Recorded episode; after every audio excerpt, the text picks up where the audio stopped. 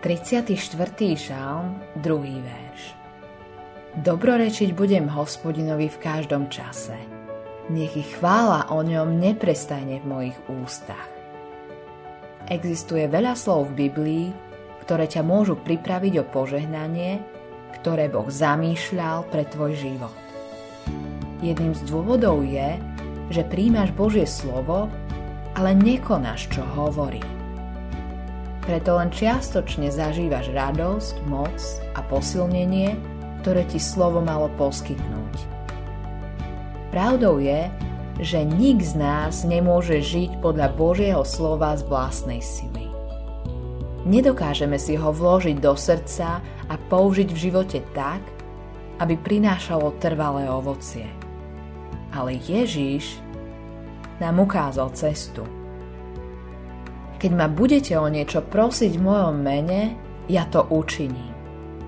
A keď si prosil, musíš sa odhodlať dôverovať pánovým sľubom. Máš začať chváliť hospodina v každom čase. Pravdou je, že ak chváliš pána iba vtedy, keď cítiš vďačnosť, bude to málo kedy.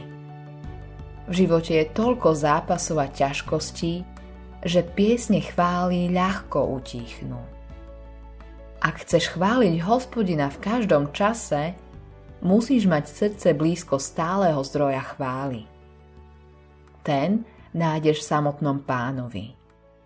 Nie v tom, čo si s Bohom zážil, ale v tom, ako ho vykresľuje Biblia. Boh pravdu o sebe zjavuje vo svojom slove.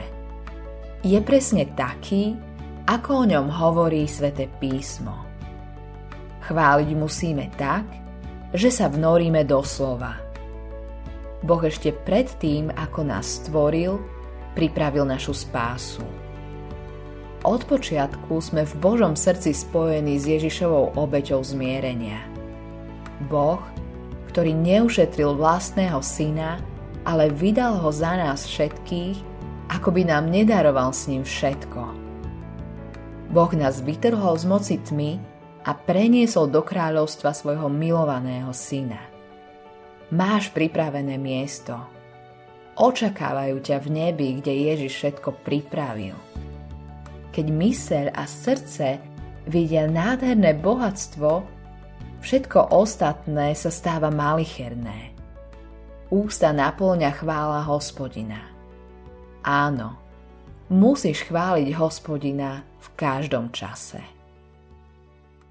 Autorom tohto zamyslenia je Hans Erik Nissen.